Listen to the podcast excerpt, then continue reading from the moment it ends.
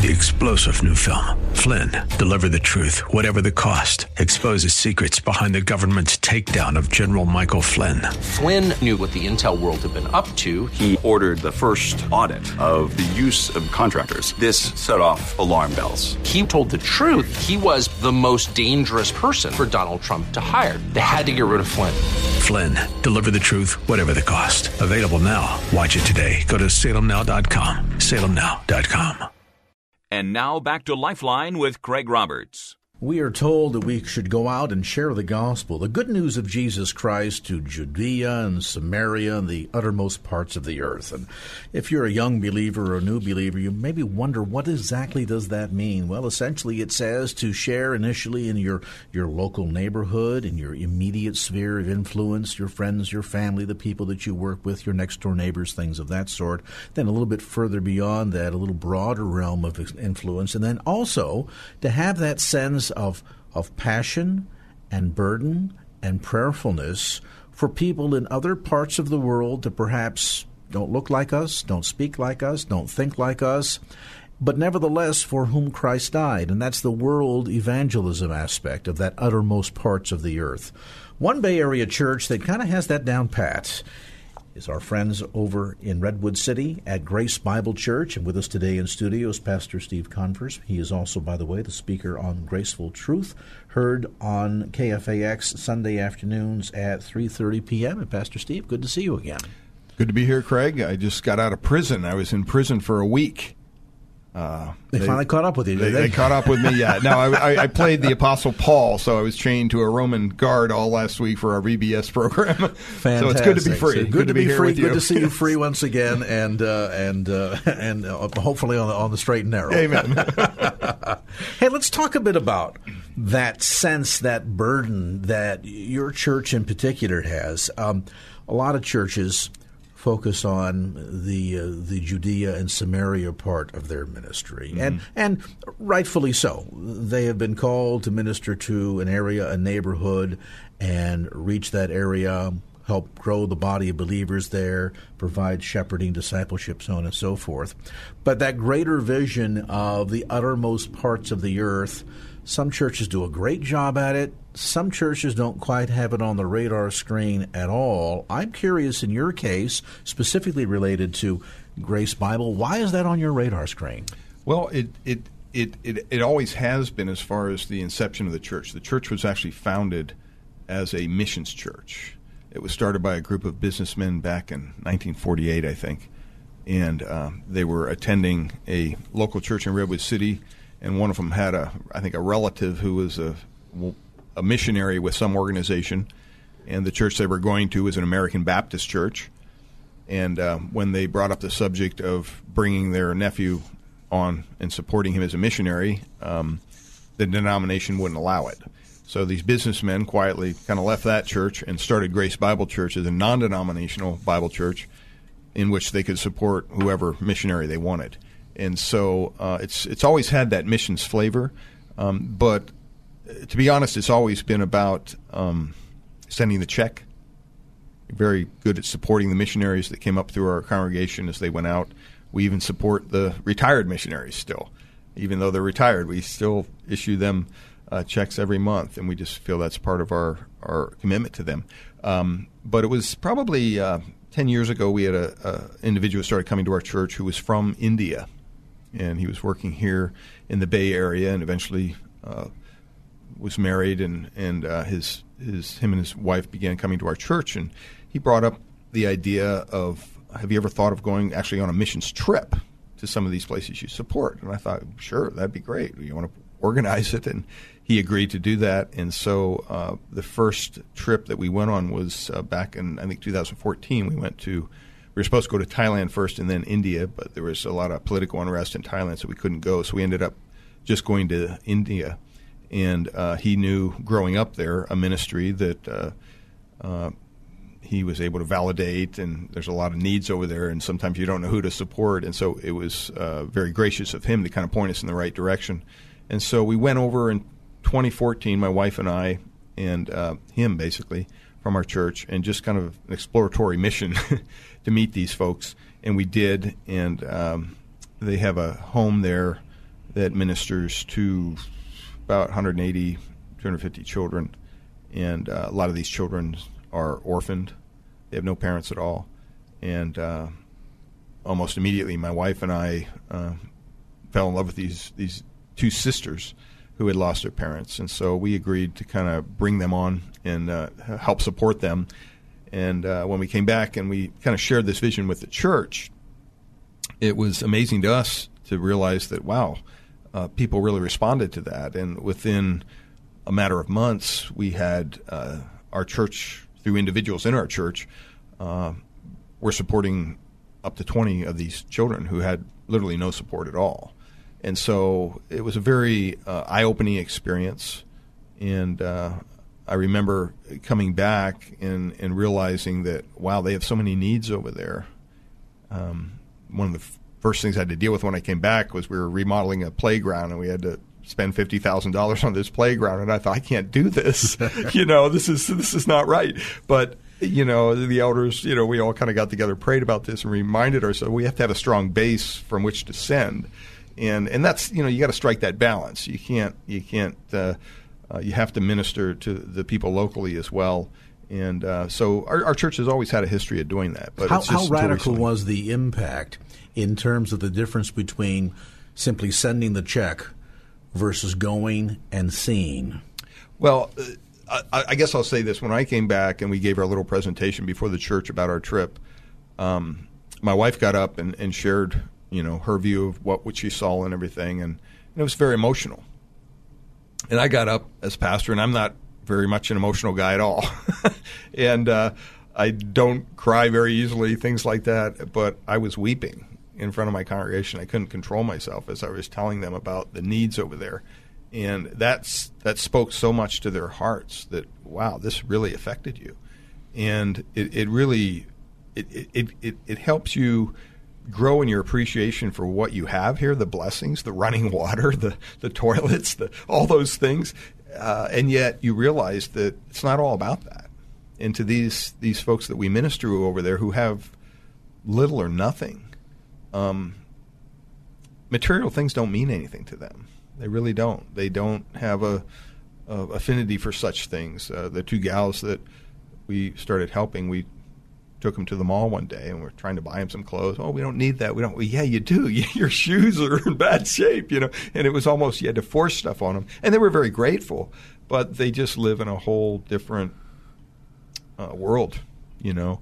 And it affects your ministry here because it, it causes you to fall to your knees and be grateful for uh, you know the, the church that you do have and, and, and all the facilities and and the technology and everything that's just at your fingertips. Is it fair to say then that it, it breaks your heart for what you see going on, the need and the opportunity from the overseas perspective, and then gives you a whole different viewpoint in terms of what you have here, what you do here, how enormously blessed you are here? Yes, yeah, it does. It really does. And at first, when you go over there and you see these needs, you, you, you want to help.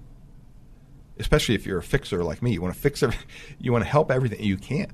The, the need is so great, you know. Um, for every child you help, there's 50 standing in line that aren't going to get any help, you know. And it's it's a really gut wrenching process that you go through when you you're trying to figure out okay where do we put these resources because you know you could have all the resources in the world and dump it over there and it would still probably wouldn't be enough because the need is so great but you know like i said what what is more important is you realize that you know what yeah they're they're lacking in material goods and maybe basic things for everyday living but the one thing they're lacking the most is the gospel, the truth. And and when they connect with that and when they come to understand that, nothing else matters. They just want to be taught the truth. There is that sense of, of a tremendous spiritual hunger about mm. them. We talked about this mm-hmm. a bit off the air. Mm-hmm. That notion that while they might not be able to identify how to satisfy that spiritual hunger, they might not, in terms that we would understand from a scriptural viewpoint, um, acknowledge um, sin, salvation, sanctification, mm-hmm. all of that. Uh, nevertheless, there is a thirst to be connected with God. The the difference is um, whether we understand that God came down Mm-hmm. in the form of Jesus Christ and became man and dwelt among us and suffered Right. eventually on the cross for the fulfillment of Scripture, that through that suffering, that shed blood, we might be reconciled, might obtain forgiveness, and walk in fellowship with very God Himself. And yet, for a billion Hindus in India, most of it is about trying to reach up to Right. multiple gods, and in many respects try to appease God. I, I recall one time in India um, complimenting a little boy in front of his father, and I was quickly scolded and told, "Don't do that." And I thought, well, gee, he's just a, he's a cute kid. Hey, what a cute little boy. No, don't do that because you might make the gods jealous by complimenting the young boy and not complimenting the, gods. Yeah. yeah, they have a whole different perspective, and it's it's a spiritual need. That is, I mean, yeah, the physical, the material need is there, uh, food, all those things, but the spiritual need far outweighs that because if you get the spiritual right, God will take care of His children, no matter where they're at. And and once they once one of these young children comes to Christ and they understand who their Savior is and they understand who the God who created them was, and they realize that hey, you know what, He is a father to the fatherless and He is a provider for those that don't have sustenance. And what happens is everything else fades away, and they're just they're hungering after the Word. They're they're so hungry for the Word of God over there, and your heart breaks because you know I was a, a youth pastor for several years before um, I got into to, pastoring a church, and I remember going on the youth mission trips and you know it was all about painting rooms and building you know whatever. And and those things are are great. But one thing that was lacking was the message of you know the gospel that, that could change these folks lives. And yeah maybe they had a new building when we left but uh, I, it was definitely lacking as far as the, the message and, and the, the spiritual nature of those trips and Pastor Steve Converse with us today in studio, senior pastor at Grace Bible Church and also host of Graceful Truth, heard Sunday afternoons at 3:30 p.m. right here on KFAX. We'll take a brief time out, come back to more of our conversation right after this. And now back to Lifeline with Craig Roberts. Welcome back. Pastor Steve Converse with us today. He, of course, is senior pastor at Grace Bible Church located in Redwood City. And uh, you can get more information, by the way, about both the church ministry and the radio ministry, Graceful Truth, which is heard Sundays at 3.30 p.m. here on KFAX. Simply go to gracebibleonline.org. That's gracebibleonline.org. What is your sense in terms of the response to the gospel message? We spoke just before the break about the idea that um, mankind, in an effort to try to either appease God or um, reach up to God, goes through a lot of useless motions, uh, a lot of frustrating things, uh, lacking the understanding or the awareness that God came down. Once that message, however, is delivered, what is the sense of what you saw in India of the receptivity to the good news that you don't have to appease 330 jealous gods that are out there that could be angry at you for any time, God up in the heavens with a stick ready to beat you over the head if you dare cross him in any fashion, but rather a loving, kind, compassionate, just God who loves his creation so much that he sacrificed his only son because he wants to have fellowship, that he, in fact, longs for relationship with us more than we do with him. Right. Yeah. You know, I, I the, the response really is the same whether it's here in the United States or in India.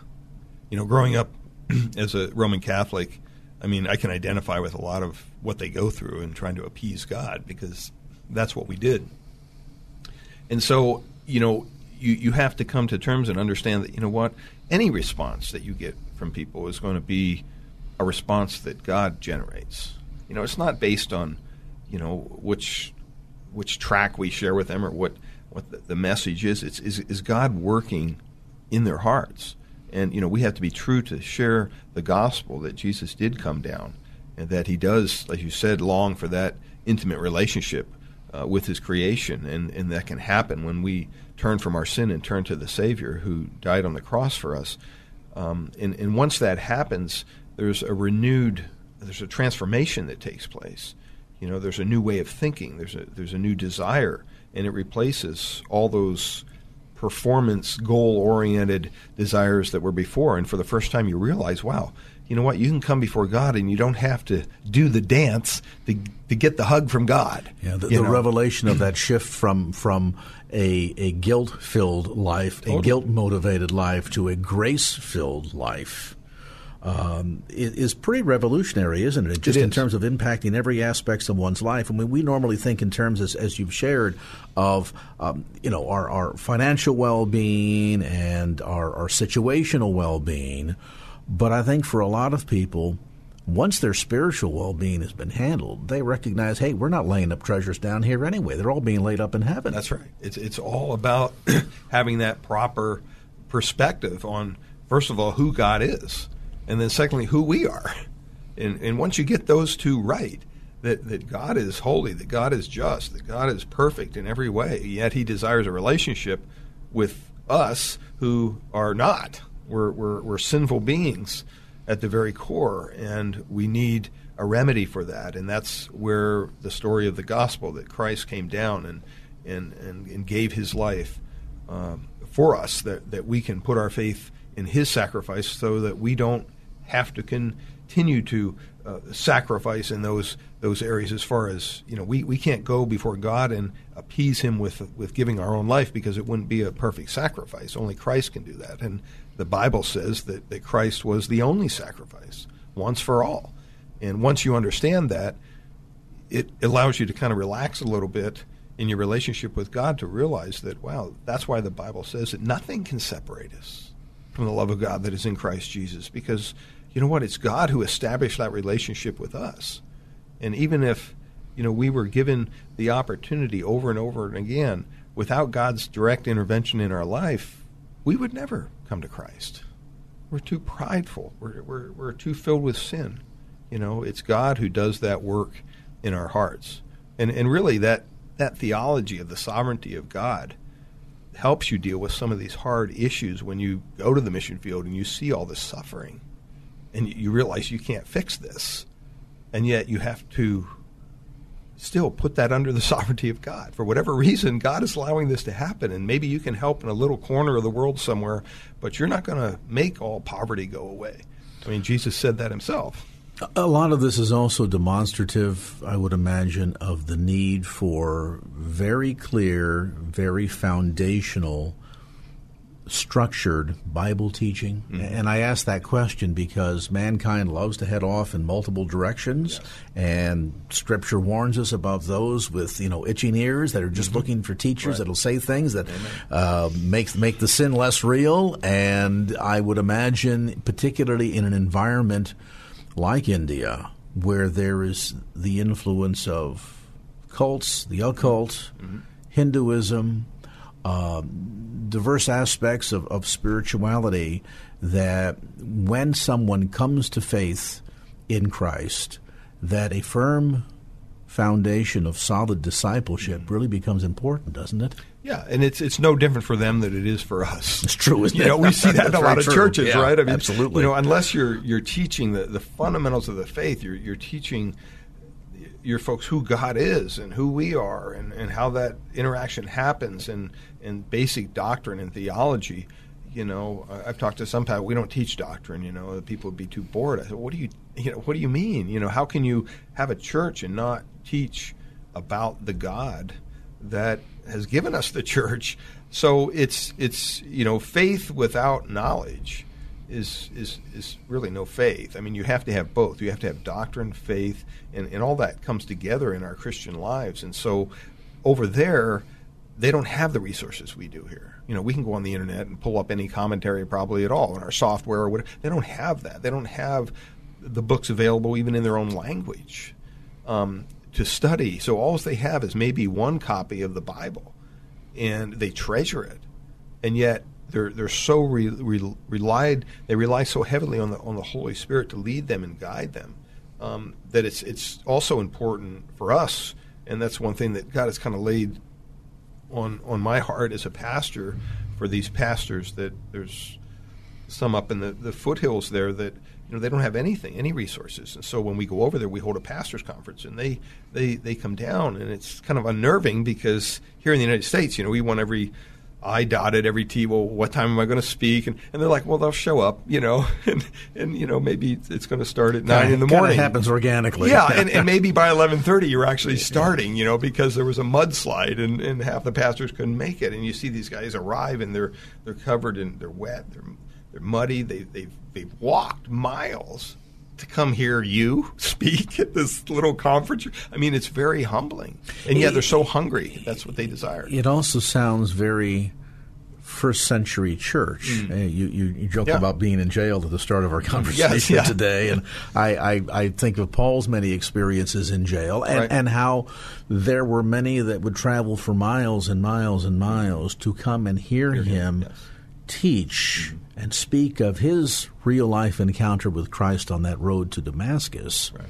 In that sense, that the church in India today is very much a reflection of what the first century church looked like, not only in terms of I think the purity of its faith. Nobody's coming to Christ because they've got a promise that if they do so, they're going to have a Cadillac in the right, driveway. Right, so right. the word of faith message doesn't, doesn't work, work over there that much. And then, too, the notion that as Scripture tells us, count the cost. Mm-hmm. They have to count the cost. This is not just, hey, welcome to the club. Mm-hmm. Let's sign you up for a membership class, and right. next week you can be part of the bake sale. Right.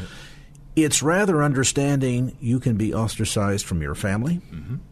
You can be rejected by people that you work with. Socially, yeah, sure. Um, you can suffer extremely for your faith. Some of these stories that we've heard that come out of various parts of India of severe persecution against believers, everything from the gambit of losing jobs to having acid attacks where mm-hmm. people have acid thrown on them simply because they have surrendered to Jesus Christ. Mm-hmm. So it becomes a becomes a real faith, doesn't it? Yeah. In every sense of the word. Yeah. Just last year, a brother, a brother of one of the, the pastors that we were ministering to over there went back. Uh, I think the story was to his homeland, and he was ministering and um, was killed because of his faith, because of his Christian faith. And over there, that's just yeah, you know, he's with the Lord. And, and it's interesting contrast because we, we think of India in terms of it struggled to come out from underneath the British Empire right. after the Second World War mm-hmm. and the efforts of Gandhi and democratization of India. And yet, for all of that, and, and, and even supposedly a constitution that allows for mm-hmm. religious freedom, I'm right. using the air quotes here sure. for the benefit of listeners. Yeah. Um, the reality is that there isn't that much religious freedom, and that people are persecuted because they name Jesus as Lord and Savior, both at a societal level and at an institutional level, every day in India. Yeah. And, and that's something you see happening more and more with the, the current government. Um, there is a Christian hospital that we went to, and uh, one of the, the guys that goes to our church, his brother was the head of the, the medical staff. So uh, at this hospital, it was founded by someone from uh, England years ago. And when we were there ministering, uh, it was amazing to me at the beginning of the day. It's kind of built in the round, so they have all these clinics all the way around. And in the middle, they have a big um, of auditorium. So all the people, sick people, come there. At the first thing they do is they have a, a devotion. And so we were able to go, and I was able to speak to them, encourage their hearts, um, give a devotion to all the medical staff. And then you see all the sick people come in, and as the, the sick people come in and sit there and wait for their number to be called to go see their doctor, um, they have evangelists that come in, like maybe twice a day, wow. and open up the Bible and preach and give out scriptures. I mean, it's so you, you see parts of India where it's it's a real struggle, and then you also see parts where wow, you see this going on, and obviously it's it's okay. I mean, they're they're not shutting them down uh, because of the impact they're having on on the health and the welfare of the local the people. And of course, the irony is not unlike communist nation like China, for example. Um, e- even if we were, from an institutional level, from a governmental level, actively trying to shut down the church, mm. uh, all that would do is add more fuel to the evangelistic fire. Exactly. As China has learned. Yeah. I, I mean, the, the, the interesting contrast that by the end of World War II, by the time the Communist Chinese uh, took over un, under Mao, you had maybe, Mm-hmm. best estimate, 80,000 Christians in the country. They jailed the pastors, they kicked out the missionaries, they shuttered down all of the churches and all of the seminaries. And fast forward 55, 60 something years, and now they say, I don't know, 800 million Christians? Who knows how, what the, or 80 million Christians? Right. Who knows what the number looks like today? Yeah, it's all underground, and that's that was it was kind of our theme for VBS, Paul. Rome, Paul, and the underground church, and, and the one thing that we're sharing with the children is, you know, there's parts of the world where they don't have the freedom to come and go to a VBS or do this or do that, and, and it was very eye opening for them to realize that, wow, this is a wonderful country to live in. Mm-hmm. That we have the, the freedom we do. Makes you not only appreciate the freedoms, but hopefully also appreciate our faith as Yes, well. yes. Take a time out. We're going to come back to more of our discussion. Pastor Stephen Converse with us today in studio from Grace Bible Church in Redwood City. Information, by the way, online about the ministry at gracebibleonline.org. That's gracebibleonline.org. Church meets Sunday mornings at 9:30 a.m. for morning prayer, and then the worship service at 10 a.m. And again, uh, the radio broadcast Sunday afternoons at 3:30 p.m. right here on KFAX. Details gracebibleonline.org. A brief time out. Back to more of our conversation right after this.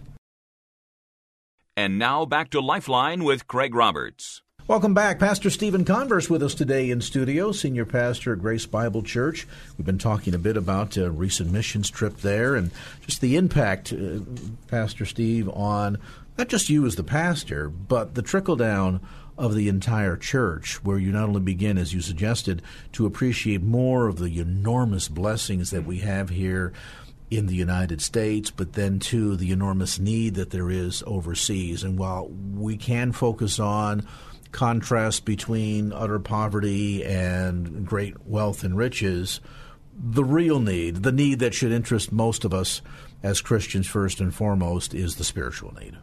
Yes, yeah, and that's you know, part of that is you know, as a church when we send them uh, gifts at Christmas time, these, these children, or we we um, help out with their different programs they have uh, throughout the year at this this certain mission.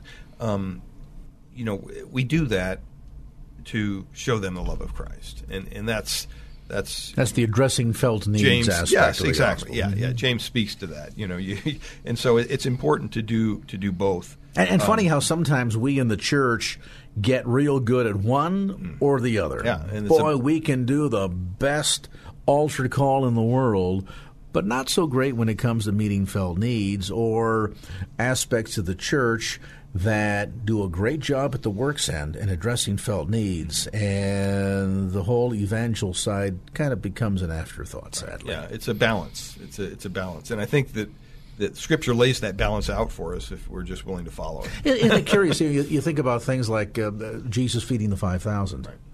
Um, and we talk about the, the miracle of the loaves and fishes, but that's only half of the story there. The whole story was that Christ not only addressed the felt needs, but did so in advance of then getting up and sharing with the entire gathered throng Definitely. who he was and why he came. Yeah, and he he uh, the message he shared with them at that time was was not one that even probably his disciples understood. The idea of denying yourself and taking up your cross and following me. I'm sure they thought at some point, "What are you doing, Jesus? You're going to turn people away." This is not really a good marketing yes, this is not the way to win Yeah. friends and influence people, Jesus. Yeah. But that's that's the balance I'm talking about. Is that we can't we cannot compromise the gospel. The gospel is very clear.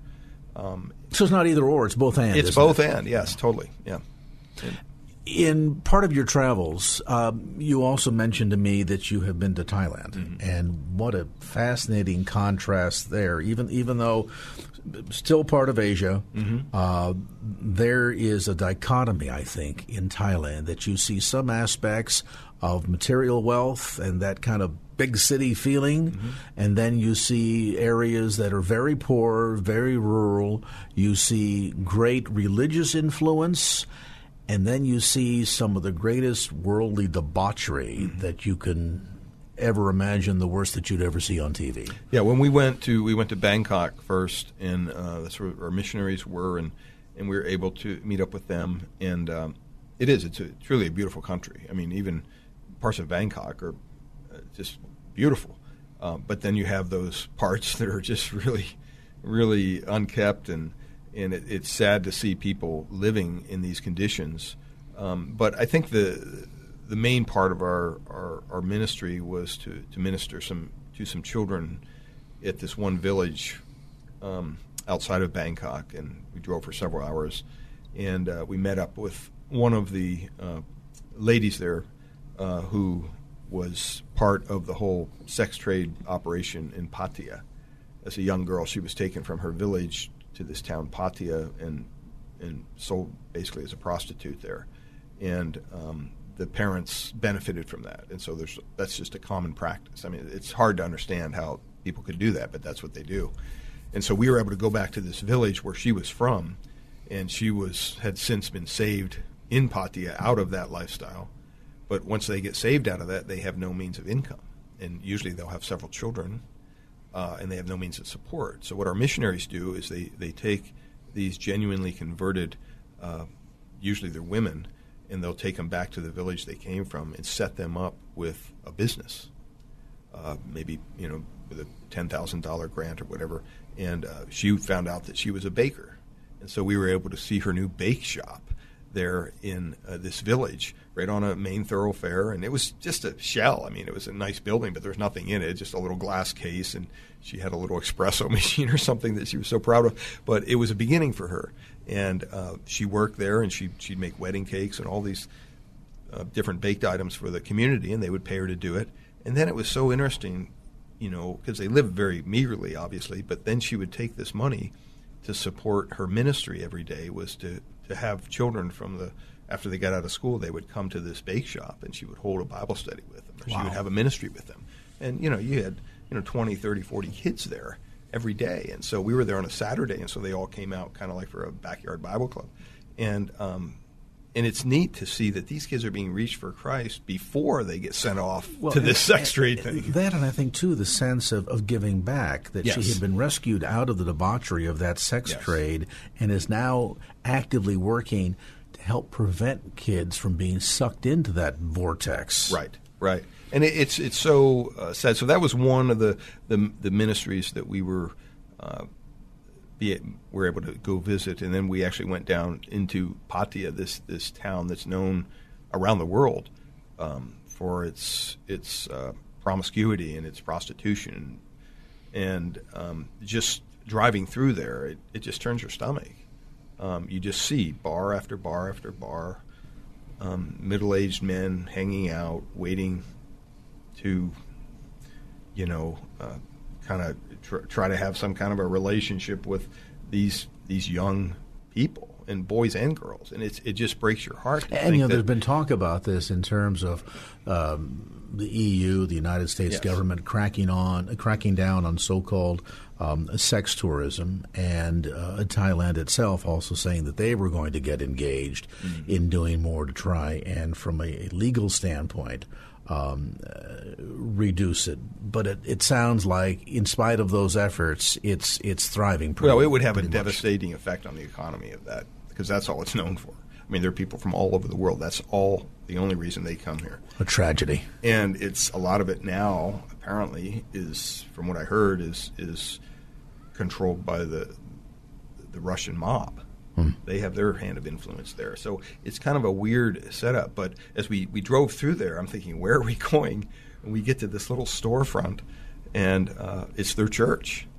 And so uh, during the week, it acts as a child care center for all the, the women's kids that work in the bars. They, they send them to this child care center. But on Sunday, it becomes a church. And so they set up for church. And we had a wonderful service there, and I was able to preach the gospel um, with them, talk about Zacchaeus. Zacchaeus and it was, it was a really, it was right before Christmas. So they had all the Christmas decorations up. But it was so interesting to get up and, and speak before a congregation of prostitutes and transgender people, and I mean, it's just not your local. I'm not used to that, so it was very eye opening, and yet, and yet the message doesn't of- change. exactly. There's that passage of scripture, and so were some of you. yes, exactly. Uh, you know, but for the grace of God, I mean, and, and, and maybe there's also in part there a lesson for the church in America that sometimes we like to remain in our ivory towers. Mm-hmm. We like to remain in our um, uh, suburban areas with the neatly manicured lawns and the freshly painted buildings.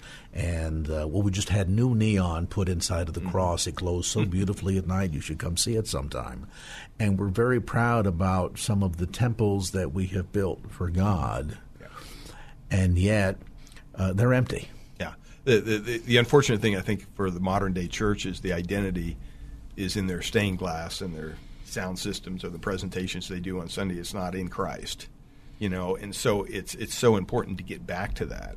And it doesn't matter where you go in the world, whether you're in downtown San Francisco or here on the peninsula or over in India or Thailand, people have the same needs.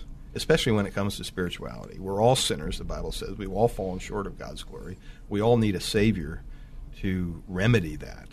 Um, and, and so we need to pray and we need to work toward that end of getting the gospel out and, and really seeing Him transform the people's hearts so their eyes are opened. Pastor Steve Converse with us today in studio, senior pastor, Grace Bible Church in Redwood City.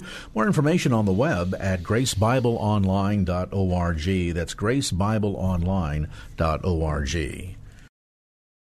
And now back to Lifeline with Craig Roberts.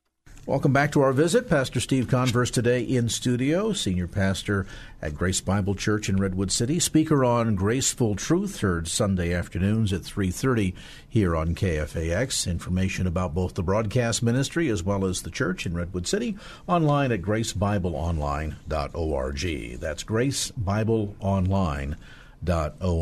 Interesting that passage. We're all sinners um, and fall short of the glory of God, and yet sometimes we think, well, that means that all of us who live in America are all sinners, or um, all of those people over there that are prostitutes are sinners. No, eh, God doesn't differentiate, does He? No, He doesn't. It's all of us. I- I- There's no exceptions to that list, is there? I, I share with the folks often on Sunday morning. The only difference between me standing up you up here on this platform and you sitting down there as I'm facing north and you're facing south. we're, we're, we're both we're all sinners. Yeah. We're all in this together. And and I think that you know it's unfortunate. I think today in our churches, a, a, a lot of we we've adopted this celebrity mentality.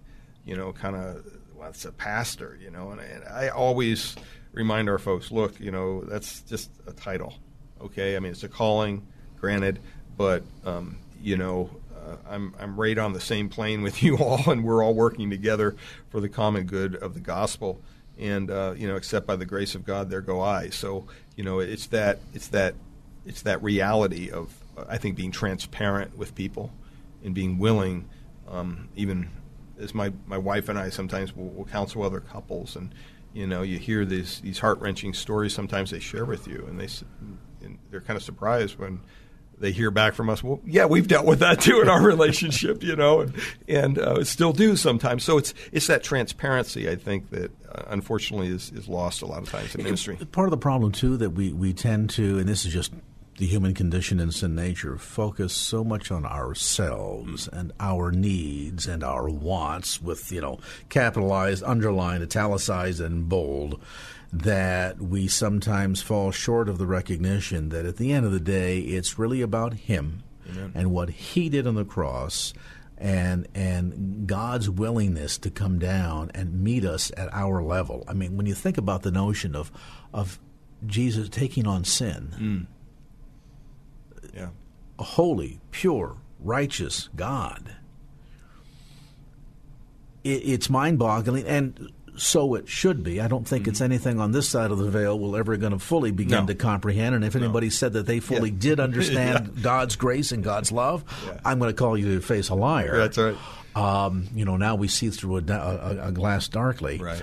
But that idea that maybe we need to, as believers, uh, put more of the focus on Him. And, and that's the the wonder of the gospel, isn't it? That God would save me. Not only that God would save me, but God would choose to use me in any way mm-hmm. because he doesn't need me. He doesn't need you. He doesn't need any of us. But he, he chooses in his grace and his love to use us for his glory. See, and that's the key. It's for his glory. It's not it's not for ours. You know, I, I, I walked away a long time ago from the idea of building a huge church with lots of people. I said, you know what, I just want to do what God wants me to do. And if that's 50 people, if that's 100 people, then I'm good with that. You know, I, I don't I don't have a, a, problem with that because that's that's his calling on my life. You know, um, and the measurement at the end of the day really is about one's faithfulness, is it not? Exactly. Yeah, and, and that's where you know my heart is, is is to stay faithful to what God as a as as an individual, as a congregation, as a church, is called us to do. Does the church become less effective because sometimes, and I, and I, mean the church both as an institution as well as the body of believers, because we tend to be focused on the numbers game? Well, your church only has 500, but this guy over here has got 1,500, so what is he doing right that you're doing wrong? Or, you know, I only make so much money and somebody else makes a lot more, so I must be doing something wrong. That sense that we, we tend to want to use. Um, humanistic yardsticks to measure our success in life or the nature of our relationship with God, when in fact God, if anything, eschews the notion of using totally. any of those world yardsticks. Yeah. To measure who we are. I mean, yeah. it, it kind of gets back to, okay, Jesus, so when you get up there, who's going to get a chance to sit at the right hand? Right, you know? yeah, yeah. And we, we forget that Jesus said narrow is this way. Mm-hmm. It's not broad. You're not going to have hordes of people you know, that, to to a message that's true to the gospel. Um, you know, and, and, and, and we try to, as, as, I try to as a pastor, to stay true to the Word of God. I mean, we're not the only church on the block. I don't have a corner on the truth. You know, I have the same Holy Spirit every other Christian does. But I just am unwilling to compromise what God's Word says, even when I don't understand it completely. I tell the folks that I don't get this, but this is what it says and um, you know, and that is so I think important to have that commitment to truth, because either God's word is what He says it is and declares it is, or it's not. And if it is, then we have no business setting that aside and using the music as the preference for the church or the youth ministry. No, it's it's what happens with the Word of God. Well, the life is every Sunday. I, yes. I mean, that's the bottom line. And you can put on a great show, mm-hmm and get a lot of people to show up on Sunday morning. Exactly. And, and, and I've argued that, well, uh, yeah, maybe you can do that, but if that's the yards that they were going to measure, then I think it can be reasonably argued that uh, Mr. Davis does a far better job because he fills his auditorium yes. a lot quicker and a lot faster, and they actually pay to get in. Yes. On the average Sunday morning in Oakland compared yeah. to the average church in the Bay Area. Right. So it, it all comes back to where is the focus going to be and how central to what we are doing in the preaching from the pulpit, the reading from the pew, the living of life is God's word to who we are. Right. And a majority of, of churches in America are under 100 people. I mean, we we fail to understand this, you know, that, that, that most of the churches are not mega churches. And you know, funny, I looked in the Bible for stories about mega churches right, in the first none. century church. yeah. There are none. Yeah, and that's what I often tell people. You know, we forget they met from house to house. You know, you couldn't fit a couple thousand people in a house. So it, it, goes back to the idea of you know what, just being faithful to what God has called you to do, not just as a pastor, but as a, a Sunday school teacher, as a, a, youth ministry leader, as as someone who's greeting at the door, uh, folding bulletins, helping in the kitchen, wherever you're serving just be faithful to what God has called you to do. I learned that early on when I was a youth pastor. We'd plan these big events, you know, expect 200 kids, and five kids would show up for whatever reason. And we had all this stuff. And I remember the, the, the youth workers asking me, well, should we cancel it? It's like, no, there's there's 10 kids here. We're going to do the best. We are going to do the same thing we did with 10 kids as we did with 200. And, you know, God, God really appreciates that kind of faithfulness, you know, and that commitment. It's it's not about how many are in your congregation. It's just being faithful to what God has called you to do. Well, and, and never knowing within that realm of influence who might be there. I mean, Christ poured out his life continuously for three and a half years mm-hmm. to a ragtag group of 12 guys, right. most of whom couldn't get an interview, let alone a job Right. with a Fortune 500. We wouldn't have hired them today. right? Yeah. Um, and yet there they were, and they carried on the legacy, the spiritual legacy that has influenced the lives of every one of us to this very day. And so, you know, this is not to suggest that a church that's been successful No, and, and has all. seen numerical success is somehow doing something nefarious to achieve that or something wrong. Not to say that at all, but to suggest that at the end of the day, the yardstick, the measure is not based on what's going on numerically in the pews, but what's going on in the hearts of individuals. Exactly. And what they're doing with the Word of God. Precisely so. Yeah. Speaking of the Word of God, so tell us uh, briefly what's going on with the Word of God over at uh, Grace. Well, we've been in a in our uh, study through Romans, so we're we just started. You uh, can be there forever. In that Well, this is our Wow. 116th message in, so. in, the book. Like, to prove my point, thank yes, you. we're in Romans chapter 12, so we've just gotten out of Romans 9, 10, and 11, which was And you take you take almost a Dr. McGee approach to this. It's verse very, by verse, verse, yeah, methodical. yeah, love it. Yeah, Good yeah, just expository based. Just take my time. I, um, you know, I was nervous at first when we went through the Gospel of Ma- Matthew years ago because I thought "Ah, I bet you the people are getting restless or whatever, and kind of took a little. Uh, you should have tried the book of Leviticus. yeah, yeah. Ask some questions, and they're no, no, this is good. So we just continue through it. So I, I it just works for me to do that because uh, you know I'm not creative creative enough to come up with something new every week. So for me, it's just well, it's the next verse. We got to deal with the next verse. Plus, it keeps you true to the text.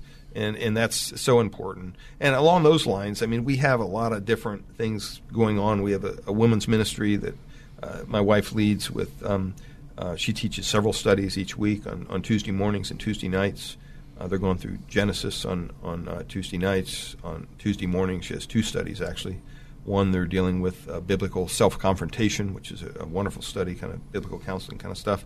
And then also another study on Revelation. And uh, they hold these conferences for for women, which is, is kind of interesting. And it all deals with uh, hermeneutics how to study the Bible. And sometimes, you know, churches forget. I mean, it's, it's important for men to understand that stuff too, but uh, they, they go through the Simeon Trust, and, and we have a speaker come out every year. And just a, it's, it's just a delight to see, you know, with ours and a couple other churches, you have 40, 50 women for the sole purpose of Friday night, Saturday, understanding how to study the Bible. And uh, you know whether you're a Sunday school teacher or anything like that, uh, it's just a, it's a wonderful opportunity.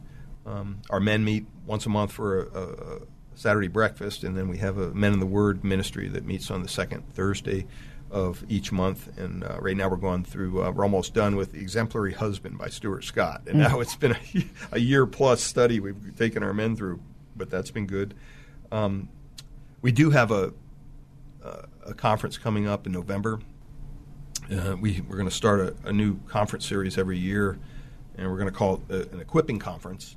And so the, for this first year, um, November 10th, 11th, and 12th, we're going to have back with us uh, Justin Peters. I don't know if you're familiar with Justin Peters' ministry, but he's a um, uh, a preacher, um, lives up in Idaho actually, um, but a wonderful man of God, and he's he has cerebral palsy, and so he went through that whole process in his Christian life of entertaining the idea that God's going to heal him, and finally came to the conclusion that no, he's not, so he's he does a uh, series of studies on discerning. Um, God's will and discerning good teaching, and he does a whole expose on um, uh, the Word of Faith movement and how that's harmed uh, the church in general. And so he's he's specifically in November he's going to be speaking. He's going to do a, a seminar on uh, the Reformation and Catholicism and how that that all works together. But that's going to be uh, it's free. Uh, it's going to be November 10th, 11th, and 12th. And uh, he'd be actually a good good guy to get on your radio It sounds program. like you I'll- might, You can look up. Justin Peters Ministry, uh, on, on the uh, on the on the internet. And uh, so we, we launched a new church app this last year. Um, you can look that up, Grace Church dash CA, and uh, it just allows you to hear the messages or even to give uh, to the church, uh, to the radio program, whatever. And that's available for both iPhone and uh, Yes, Android. both. Yep, yep. So you can go to the Google Play Store or to the iTunes Store Yes, and get that, and that's Grace Church dash, dash CA, for yes. California, Yep, obviously. Yep. Lots of good stuff going on over at Grace Church. And again, if you want to find out more about Grace Bible Church of Redwood City, online at gracebibleonline.org. That's gracebibleonline.org. The broadcast again Sunday afternoons at 3.30 p.m. Graceful Truth with Pastor Stephen Converse right here on KFAX. Pastor, always good to visit with you. Good to have you. Thanks Good for to be your here, time. Craig. Opinions expressed in the preceding program do not necessarily represent the views of the ownership, staff, or management of KFAX. Copyright Salem Media Group, all rights reserved. Three star general Michael J. Flynn, head of the Pentagon Intelligence Agency, knew all the government's dirty secrets. He was one of the most respected generals in the military. Flynn knew what the intel world had been up to. He understood its funding. He ordered the first audit of the use of contractors. This set off alarm bells. The explosive new documentary, Flynn, Deliver the Truth, Whatever the Cost, uncovers the facts behind this scandal. Flynn told the truth. He was the most dangerous person for Donald Trump to hire. I find out the worst enemy that I'm going to face in my life is right here in America. They took my assessment and they wanted me to change it. And I was like, I'm not changing it. They had to get rid of Flynn. With in depth interviews, archival footage, and never before seen personal records of the man behind the headlines. I just felt like I was drowning. Flynn, Deliver the Truth, Whatever the Cost. Available now. Watch it today. Go to salemnow.com. Salemnow.com.